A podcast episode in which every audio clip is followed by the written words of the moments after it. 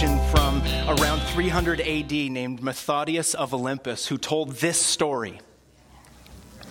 He says, Imagine a highly skilled sculptor who cast a beautiful statue out of gold with perfect proportions and with flawless features.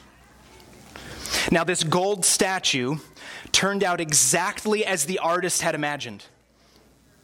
It was a masterpiece. It was a masterpiece that reflected his incredible skill and creativity. Now, suppose this artist woke one day to find that his masterpiece had been defaced by some envious person who could not stand its perfection and, and so decided to ruin this sculpture just for the sake of satisfying his jealousy. This evil criminal came in the middle of the night and marred this pure gold statue, scratching it, denting it, pouring corrosive chemicals on it until it was unrecognizable. Now, what is this artist to do about his statue? He loves this masterpiece.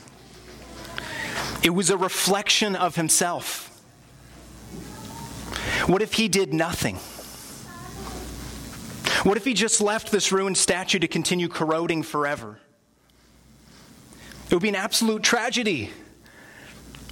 But uh, let me ask a different question. What if this artist decided to remake this masterpiece and remove every flaw and every scratch and every dent and every impurity. In order to do this, this artist would need to melt down this gold statue to purify it. He would need to recast it, uh, the material that he had used, into a new and greater sculpture to allow this masterpiece to return to its former perfection. And once again put on the display of the glory of this artist. See, friends, Methodius used this illustration to show why the resurrection is so important. You see, eh, let me put it in different terms. God sculpted us in his image. He has made humanity, and when he made humanity, he called it very good. But God's masterpiece has been marred. Satan could not stand for God's creation.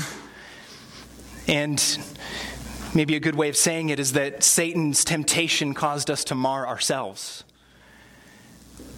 when we sinned. But what if God just left us marred and dented and corroded? What kind of a, a, hopeless existence would it be to be left to rot or to try and fix our own problems? You see, uh, friends, this is something we're going to look at this morning is that we can't fix ourselves.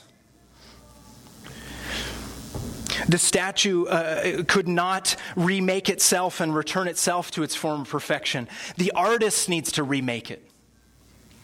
He needs to refashion us. He needs to purify us and make us whole again. Because this is the important things we're going to talk about today. Is that God made you.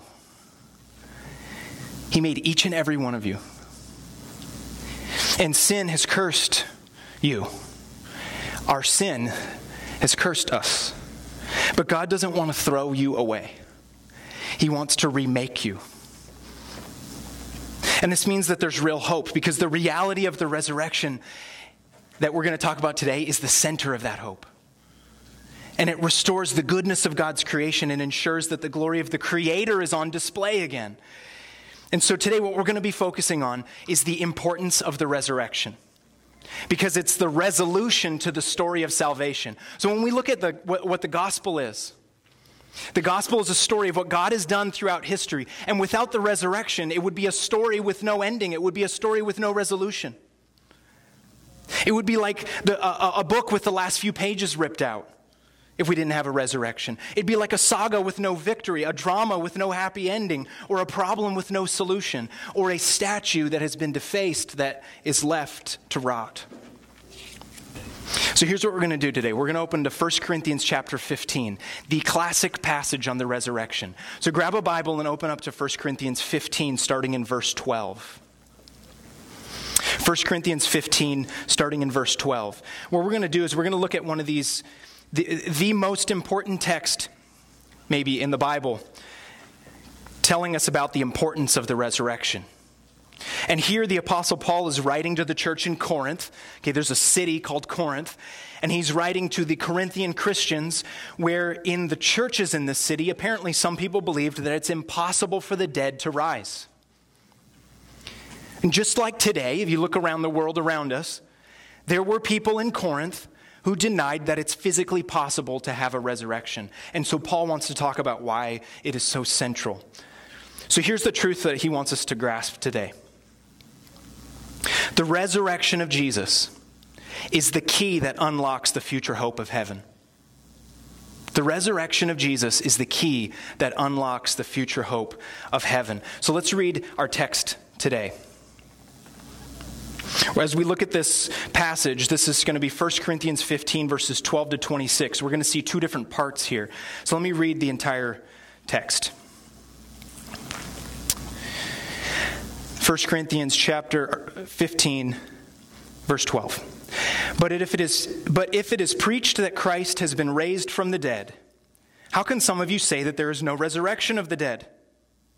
If there is no resurrection of the dead, then not even Christ has been raised. And if Christ has not been raised, our preaching is useless, and so is your faith.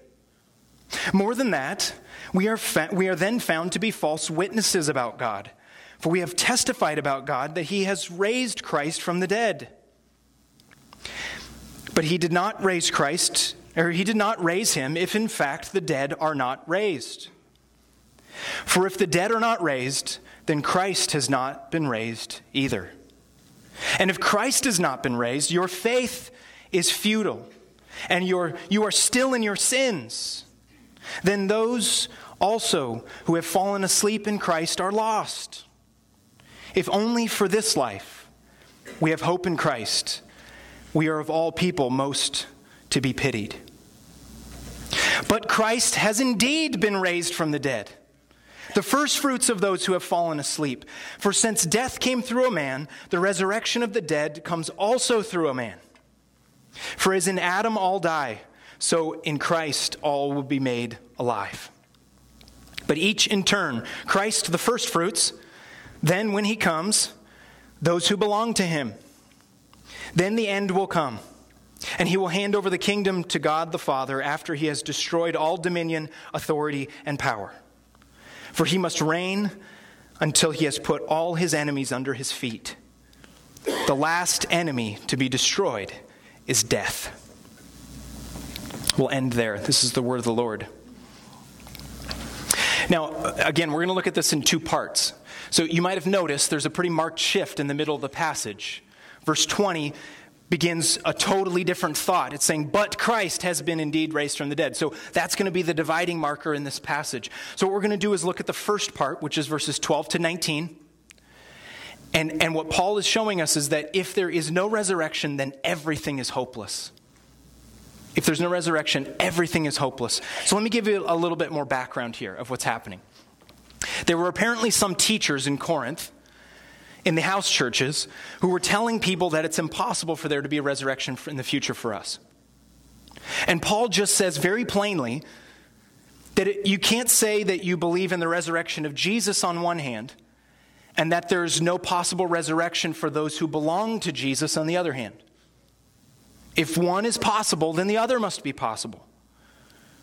And so let's just cut to the chase here because as he goes through the argument in verses 12 to, to 19, we could get into the nitty gritty of that. But what he wants us to see is, is that there are consequences when you don't believe that resurrection is possible. And this is what I want us to focus on. He says that without the resurrection, there's no hope for the living or the dead. So here's the consequences. And uh, you'll see that there's two different groups here. So for the living, look at verse 17. And if Christ has not been raised, your faith is futile and you are still in your sins. Okay, so why would your faith be futile without the resurrection? Okay, go back to this illustration we talked about at the opening here of the sculpture. The story of redemption isn't complete until the artist in this illustration actually melts down the gold and remakes it into a new statue. It isn't enough to have pity on the statue. It's not enough to tell the statue that everything's going to be okay. It's not enough to go to the statue and give the statue a self help book. right? There's nothing that statue could do. And so the statue is still scratched, still dented, still corroded. So, in other words, the good news of the gospel isn't good enough if there isn't a final conquering of death and a resurrection to new life. Because death cannot continue to reign. This would not be good news if death continued to reign. You see, the story of what God is doing in salvation needs a, a, a, resolution. It needs to, to see something be remade and refashioned and purified. So, without the conquering of death, sin is not fully dealt with either. And this is why Paul says, Your faith is futile, you're still in your sins. You see, without a resurrection, sin still reigns if death still reigns. You see, death cannot continue to reign. Sin cannot continue to reign. See, without a resurrection, then Jesus didn't actually achieve victory over sin, death, and evil. He would still be dead, and we would be without any hope, stuck in our sin. And that would be a hopeless existence. So, Paul's trying to make it very vivid to say if you want to understand what the gospel is, you cannot eliminate the resurrection. Now, that's the, the issue for those of us who are living. Our faith would be futile, our, our, our, sins would still be rampant if there was no resurrection of Christ. Now, for the dead, look at the very next section here. The next verse, verse 18, says that then those who have fallen asleep in Christ are lost. So the consequence for those who are dead is that they're gone forever, that we would never see them again that they would be without any hope. Now, let me put this a little bit of perspective as we look at what this means. If you want to talk about the perspective for the world we're living in today, I think people around us, and I think many of us understand this, that people around us know at a heart level that there's something wrong with our world and something wrong with us as people. You crack open the newspaper, you get online, and you will see people understanding at a deep level, whether they put it into, good, into words or not, that there is something wrong with this world and wrong with us. You see, this world is full of suffering, friends. Whether that be physical suffering, which happens in every corner of the globe, warring nations, places of poverty, even our own backyards. People are suffering physically in this world. And you know what? People are also suffering emotionally. It's becoming more and more clear in our society as we begin to become aware of the loneliness and depression and hatred and disappointment and abuse and anger and violence and pain that touches every single one of us. See, there's a desire in the world around us to solve these problems, to end violence, alleviate suffering, to find a way to bring peace, to, to have some purpose and meaning in life, and to be loved. But you know what people do? Many around us will pursue political agendas to, to achieve that. They'll make lifestyle choices that they think are going to satisfy. They'll seek out therapy or self help or, or, or self discovery in order to try and find some meaning and purpose. But you know what? Here's the point. Our world, our culture, the world around us wants the kingdom without the king. Can I just put it in as plain a terms as I can? Our hearts long for the kingdom of God, friends. And the world around us wants all of the benefits of the kingdom, but they don't want the king. But you can't have the kingdom without the king. You see, there's a deep desire in the hearts of people for the reality of the kingdom of God. Okay, let me put it another way.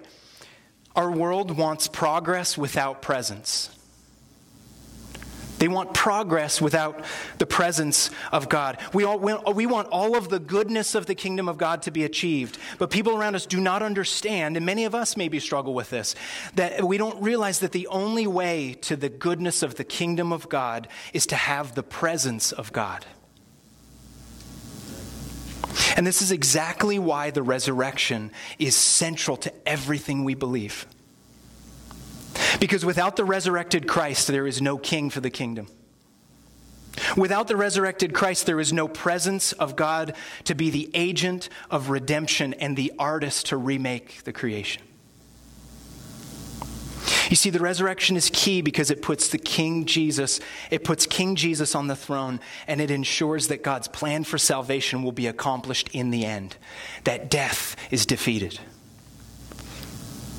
See, without the resurrection, there really is no hope.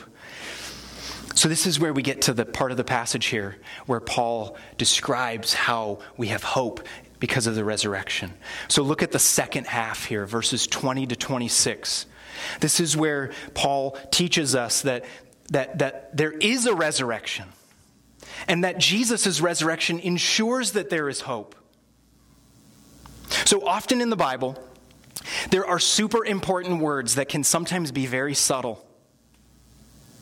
The beginning of verse 20 is one of those instances. The word but. The word but at the beginning of that sentence, and, and, the way that Paul uses it, but Christ. Often in the Bible, it says, but God. I can tell you right now that if you want to summarize, after Paul sets up for the first uh, 15 chapters of what's going on in Corinth, and he describes how we need Jesus to save us, two words summarize the entire gospel but God.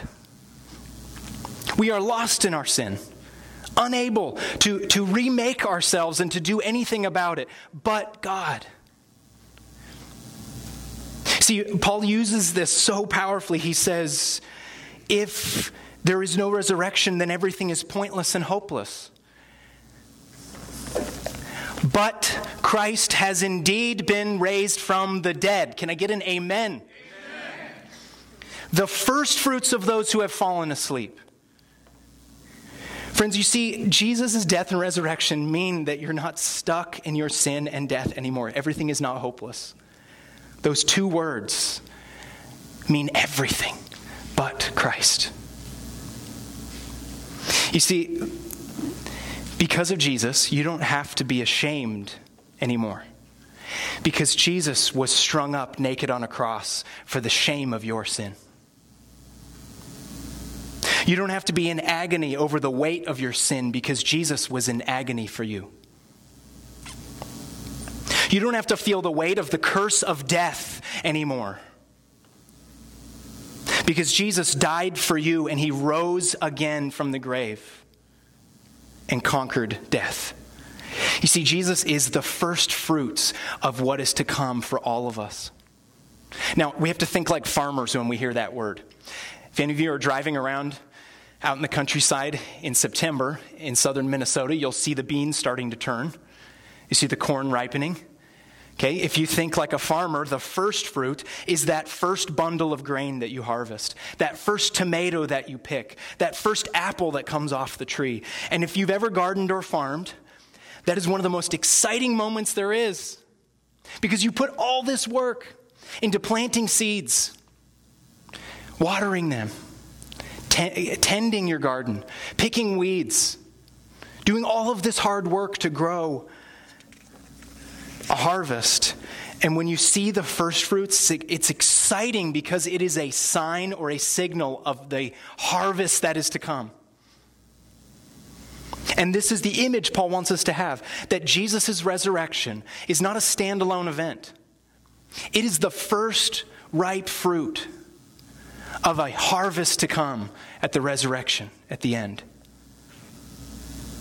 See, I love how Paul uses the language here of falling asleep.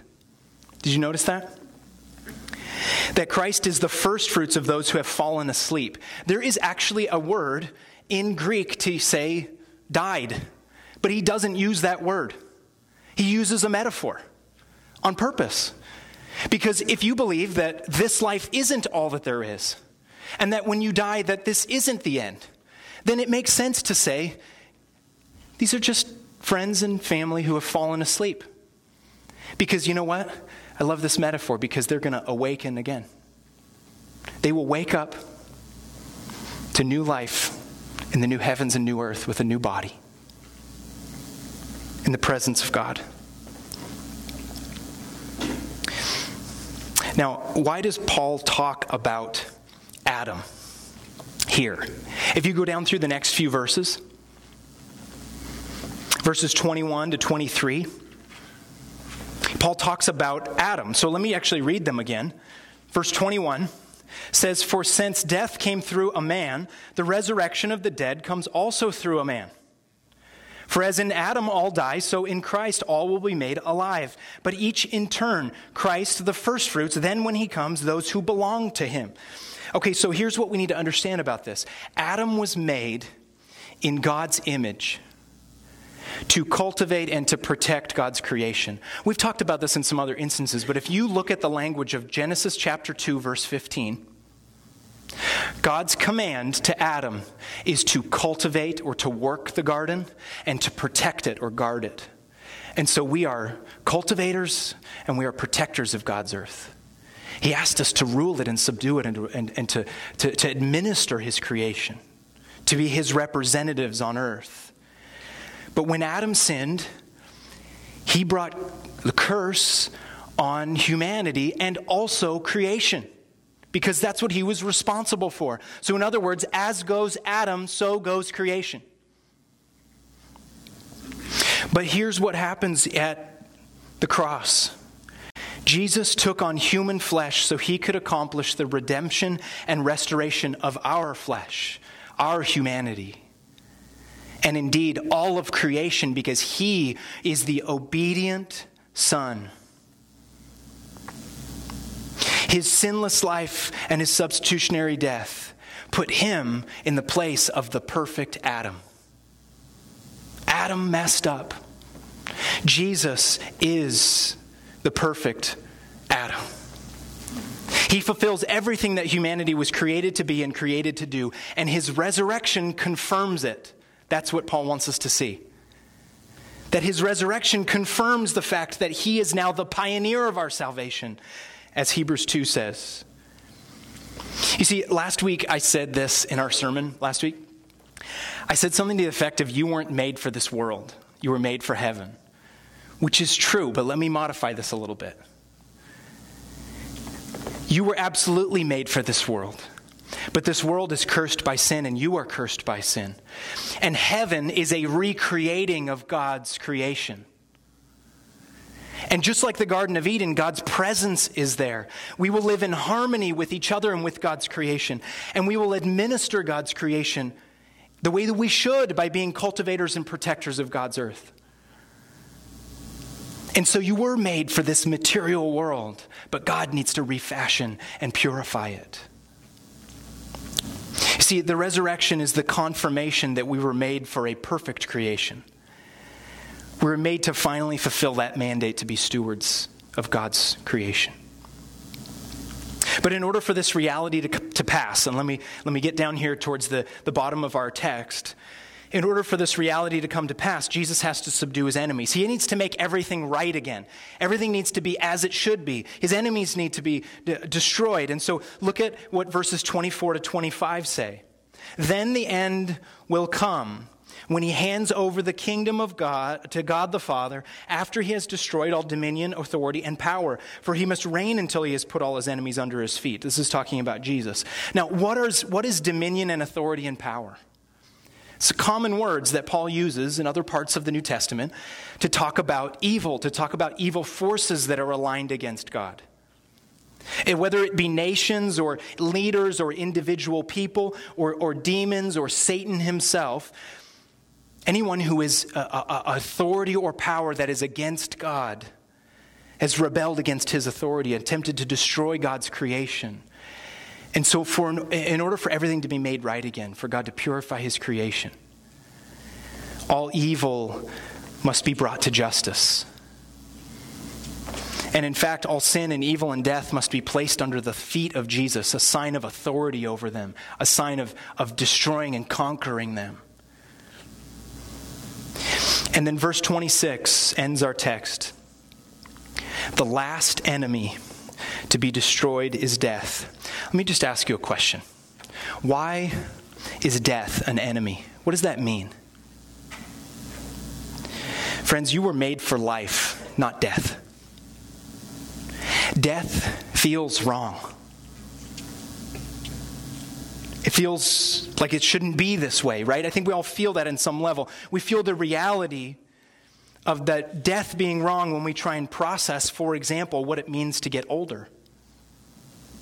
Many of us look back, and if you think about your life, if you look back on your experiences, many of us have a lot of pain, regret, disappointment, and loneliness.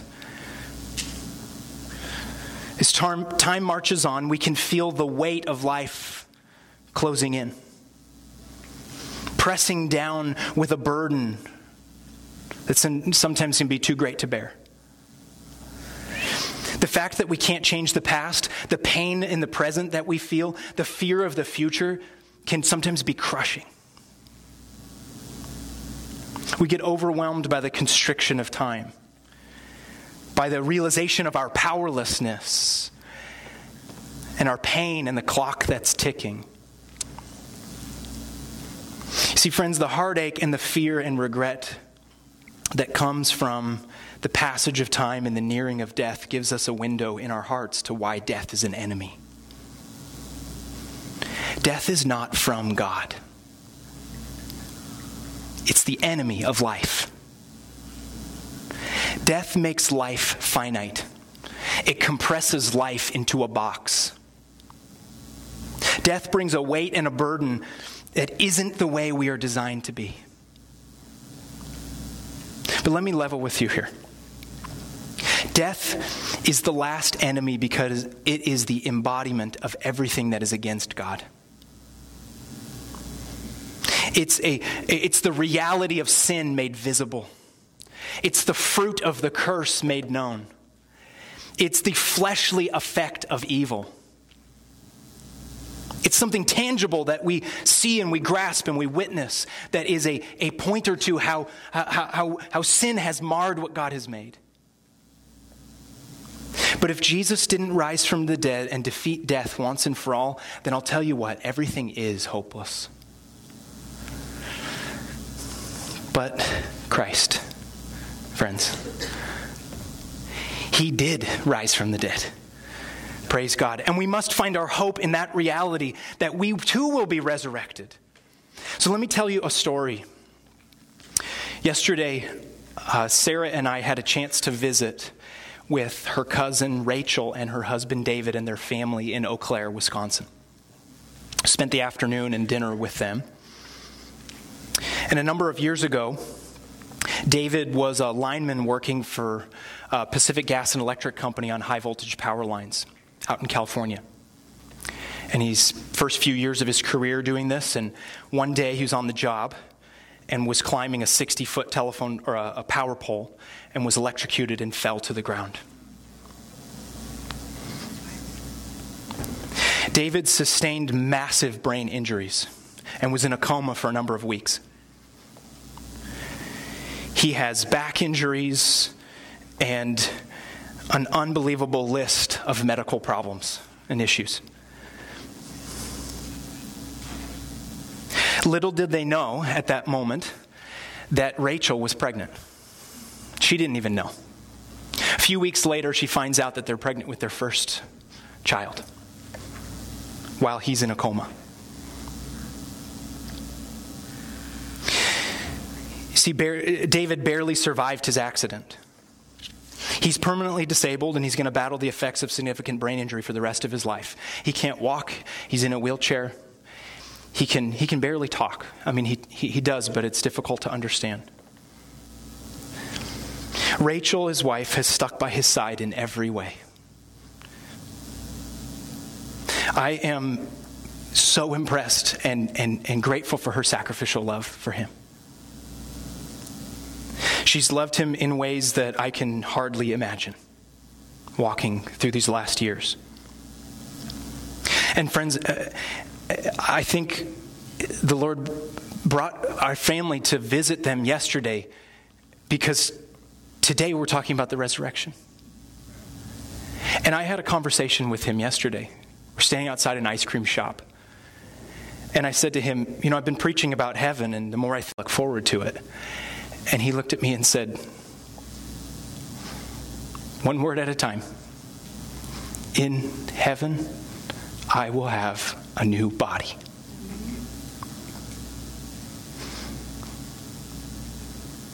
Friends, the resurrection is tangible to David. Because the years of life that he has going forward in this decaying, cursed body, he will never get back. And without the resurrection, how hopeless. How hopeless and how tragic it would be to look at your life and say, This is all that there is? See, Rachel and David are some of the most faithful and hopeful Christians that I know. David, especially. See, the resurrection means to David wholeness and health. It means a new body.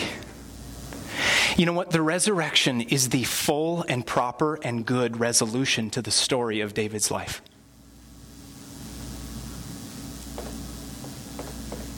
It's the good news for David. Because as he looks ahead to heaven, the gospel is truly good news.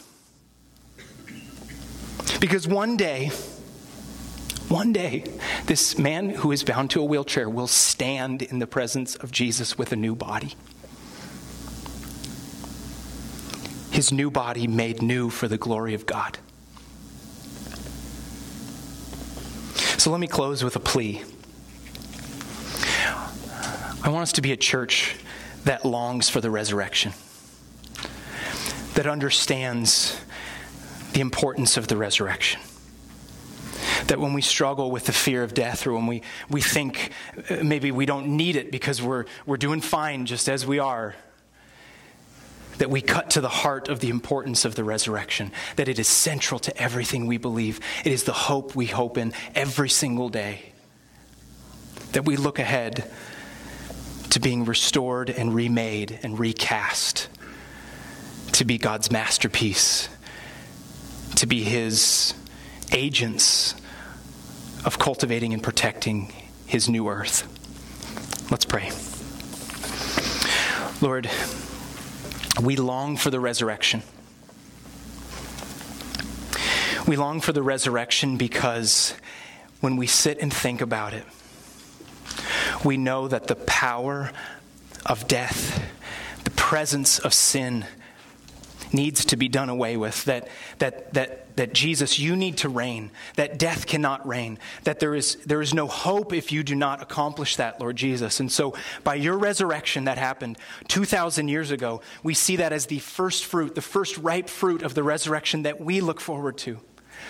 That God, no matter what happens in this life, no matter what suffering we experience, no matter what pain we know, that we look ahead to a day when we will be made new, created anew to be in your presence and for your glory.